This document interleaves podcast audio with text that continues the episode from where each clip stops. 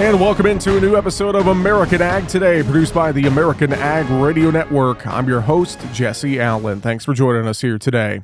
Well, a federal appeals court in St. Louis has struck down EPA's rule that effectively bans chlorpyrifos, a pesticide widely used in agriculture.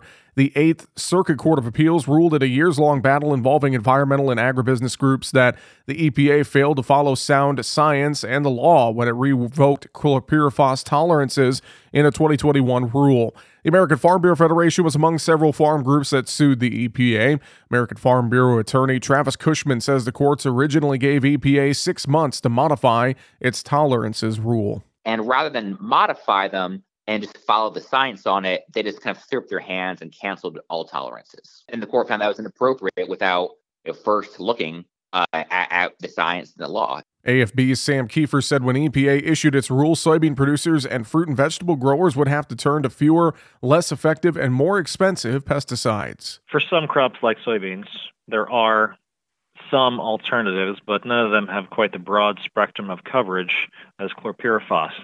There are other crops, um, you know, many specialty crops, where there are no alternatives. EPA could still appeal the Eighth Circuit ruling, but AFB's Cushman is hoping otherwise. But hopefully, the EPA will realize it messed up. The court found it messed up. Uh, we've been telling them they messed up here, and just agree to, to go ahead and allow these uh, this product back in the market again. Until then, Cushman says producers will continue being forced to use alternatives that may be less effective and cost more. While foreign investment in U.S. agricultural land is a big topic right now, USDA's latest research based on 2021 data shows over 40 million acres of American agricultural land are owned by foreign investors and companies. This corresponds to 3.1% of all privately held agricultural land and 1.8% of all land in the U.S. Now, Canadian investors own the largest portion of foreign held agricultural land with 31%, or 12.8 million acres of the total, and 0.97% of all U.S. agricultural land. Many of the current concerns center around China. According to the latest data, China is ranked 18th in ownership of U.S. agricultural land with 383,000 acres. That's less than 1% of total foreign owned U.S. ag land, and only three hundredths of 1% of all ag land in the U.S. It reflects a total area of about one third the size of Rhode Island or that of an average Ohio county. Well, University of Illinois Farm Doc report says China's soybean imports are likely to stay high through the fourth quarter of this year, taking 2023 purchases to an all time record.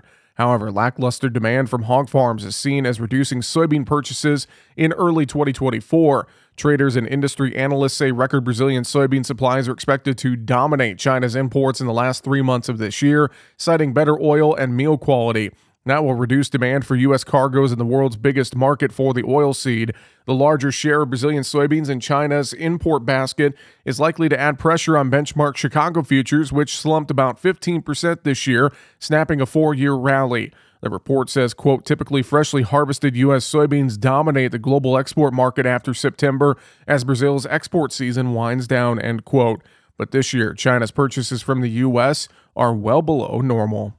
Well, Canada's livestock industry says California's attempt to impose animal care orders on out of state farmers and out of country farmers are not allowed under interstate or international trade regulations.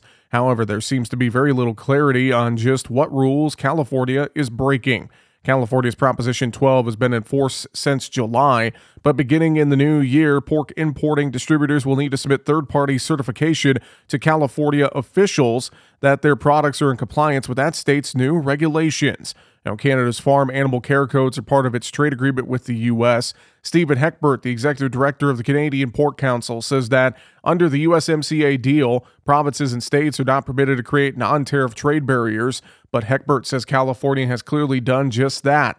And with the U.S. Supreme Court's favorable ruling, Heckbert says that livestock groups are in discussion with Ottawa over the issue. It's a state proposition. Something like this has a direct impact Important to remember this actually impacts beef and chicken as well. The Supreme Court may not have understood the kind of interstate commerce implications this will in fact have in terms of states being able to make frankly non-tariff trade barriers that will deal with international trade. International trade and international trade agreements are the sole provision of the US government. We're working with our government here to see the impact of this Supreme Court decision. The Canadian government has issued a statement saying that it is currently analyzing the issue and is considering the US obligations under both the World Trade Organization and the existing USMCA.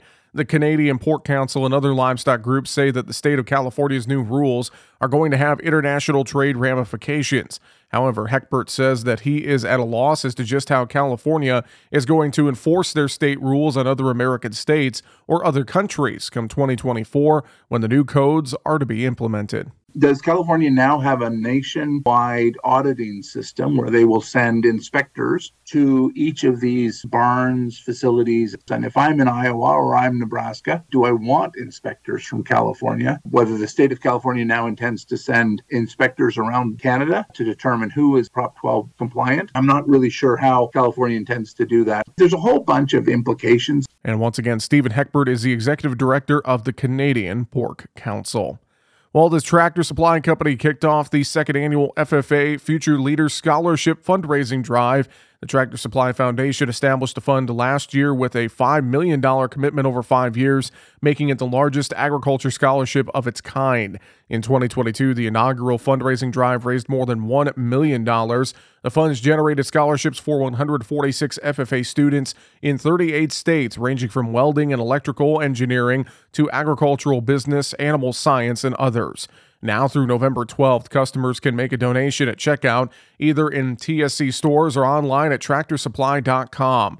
The goal is to raise another $1 million. The funds will generate $5,000 scholarships for students attending trade schools and two year colleges to pursue a skilled trade or agriculture related field. There will also be $10,000 scholarships for students pursuing agriculture related four year majors. After a successful 2022, the foundation can't wait to see what happens this year. And finally, here today on American Ag Today, Senator Tammy Baldwin of Wisconsin and colleagues delivered $9.3 million in Transportation Department funds to expand Port Milwaukee's newly opened agriculture maritime export facility. The funding will support phase two of the AMEF project, including the construction of two grain storage silos, purchasing of additional grain handling equipment, and the purchase of new equipment to move products between storage and vessels. Baldwin says, quote, Port Milwaukee plays a critical role in connecting farmers and businesses to markets around the world. This investment will strengthen maritime commerce, create jobs, and grow our economy, end quote.